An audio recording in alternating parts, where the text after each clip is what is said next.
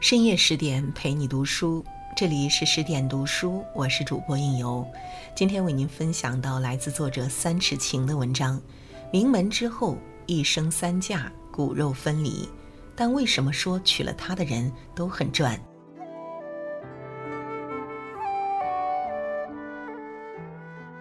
东汉末年分三国，烽火连天不休。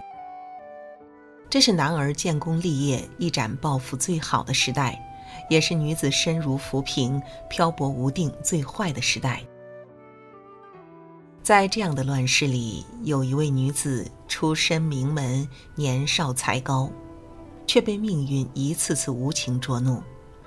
年轻守寡，一生三嫁，被掳匈奴，骨肉相离，仿佛一片随风飘零的落叶，绕树三匝。无枝可依，但他却用瘦弱的身躯、顽强的心智，一次次抗击着命运的不公，把自己活成了坚韧如丝的蒲苇。这位女子就是蔡文姬。家道中落，小姐辨认制。蔡琰源自昭姬，魏婢司马昭的讳改为文姬。蔡文姬的父亲名叫蔡邕，是当时有名的文学家、书法家，连曹操都认他当过老师。作为名门之后，蔡文姬是含着金汤匙长大的，她也没有辜负自己颇高的人生起点，才貌双全，更有辨琴之能。蔡文姬九岁时，一天夜里，蔡邕弹断了一根弦，文姬光听声音就知道是第二根弦断了。蔡邕觉得他是偶然猜中的，故意弄断了一根琴弦考他。文姬自信的回答：“是第四根。”蔡邕惊了，果真如此。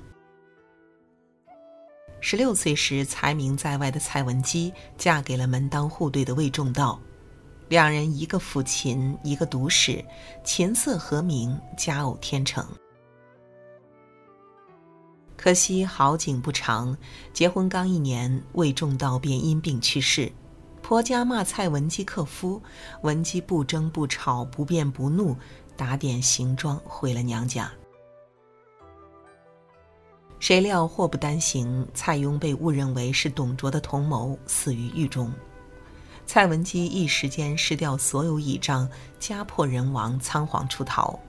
又在途中被掳去了南匈奴，后成了南匈奴左贤王的王妃。那一年，蔡文姬二十三岁。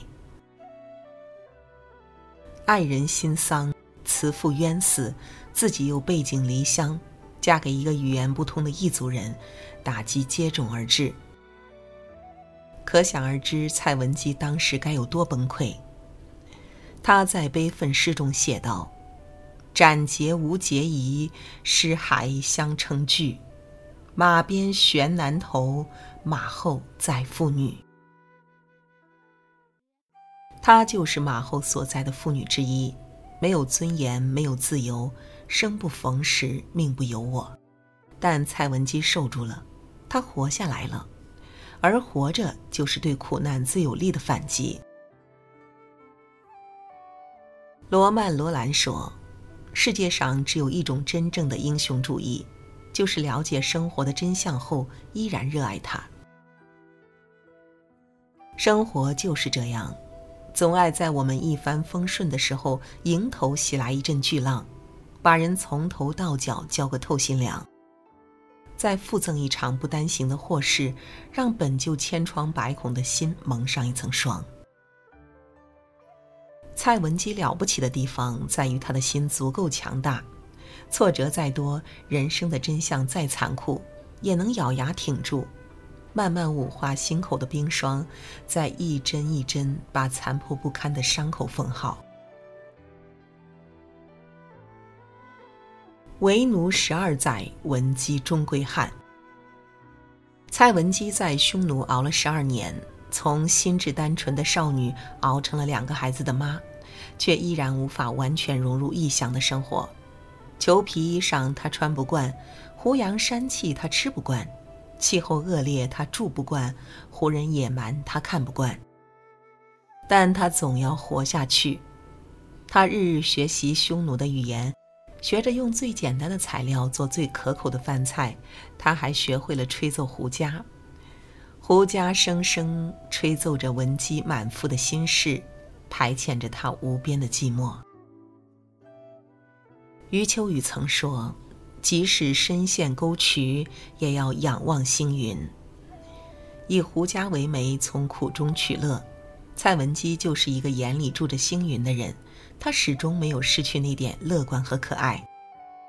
他日日盼着有朋自远方来，带来家乡的旧物和气息，却失望了一次又一次。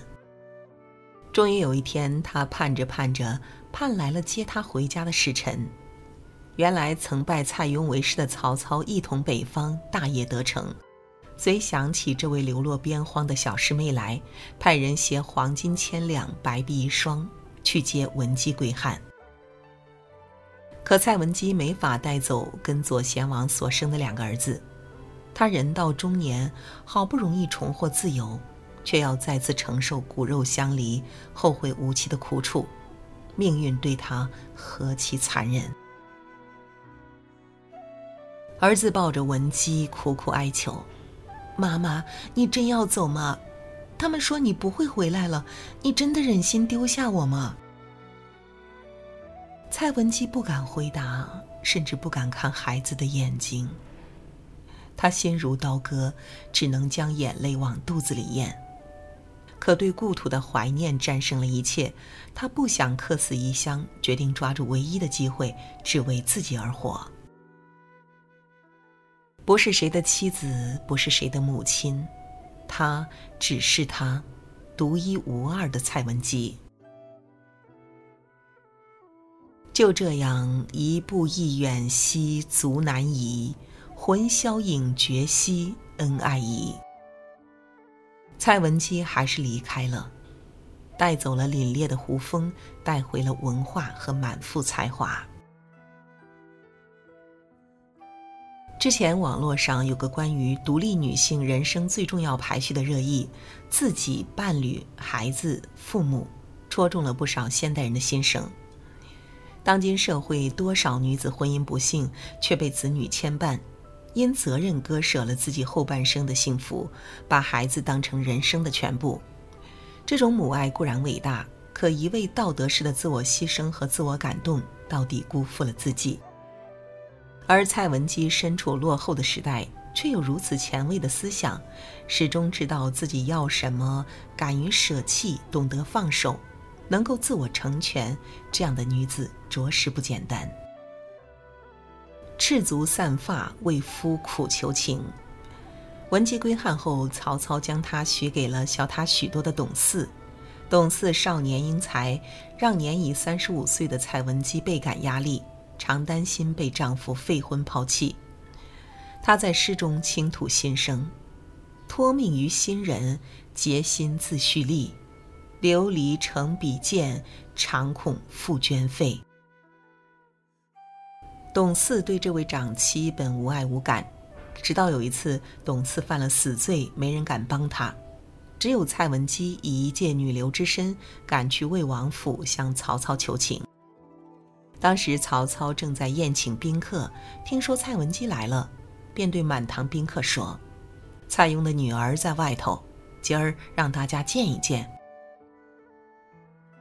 数九寒天，只见蔡文姬赤足散发，叩头请罪，条理清晰，言辞恳切，令满堂宾客心不下忍。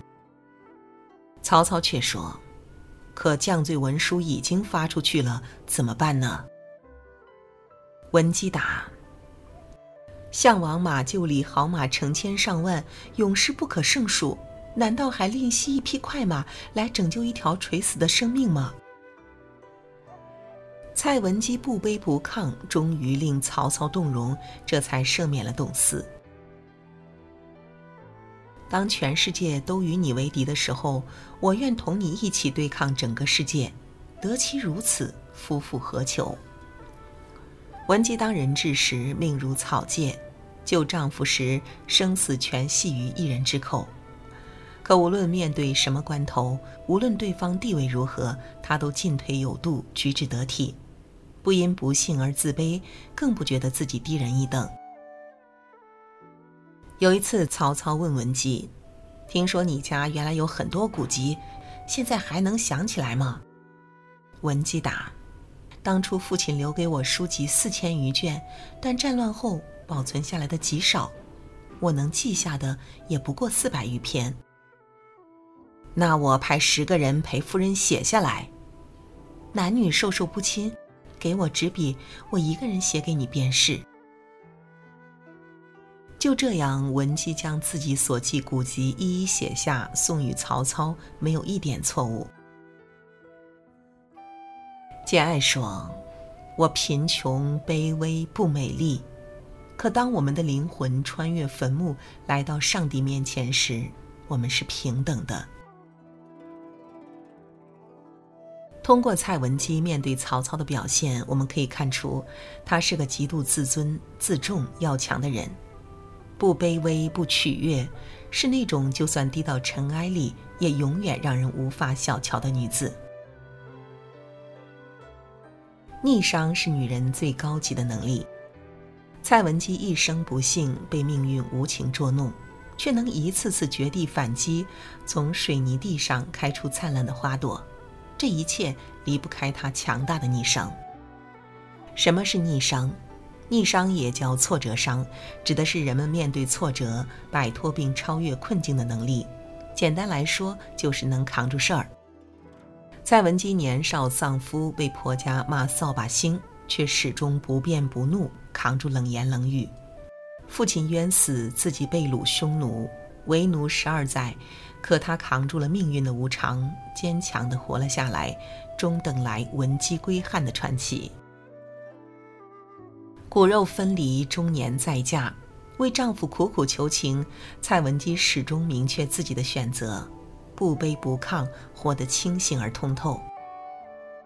这就是蔡文姬，生于乱世，历经坎坷，但她没有自怨自艾，或把悲惨说与人听，祈求他人的怜悯，而是硬挺着，承受着，追逐着暗淡人生中微弱的光亮。他最了不起的地方，就是命运一次次让他跌入绝境，他却依然有随时重启人生的勇气和能力，从谷底一步步爬起来。这个世界新患叠着旧伤，几多痛苦，几多绝望。愿你我能如蔡文姬这般坚持自我、自尊自爱，经得起繁华，也耐得住寂寞，承受的风雨再大。最终都能守得云开见月明。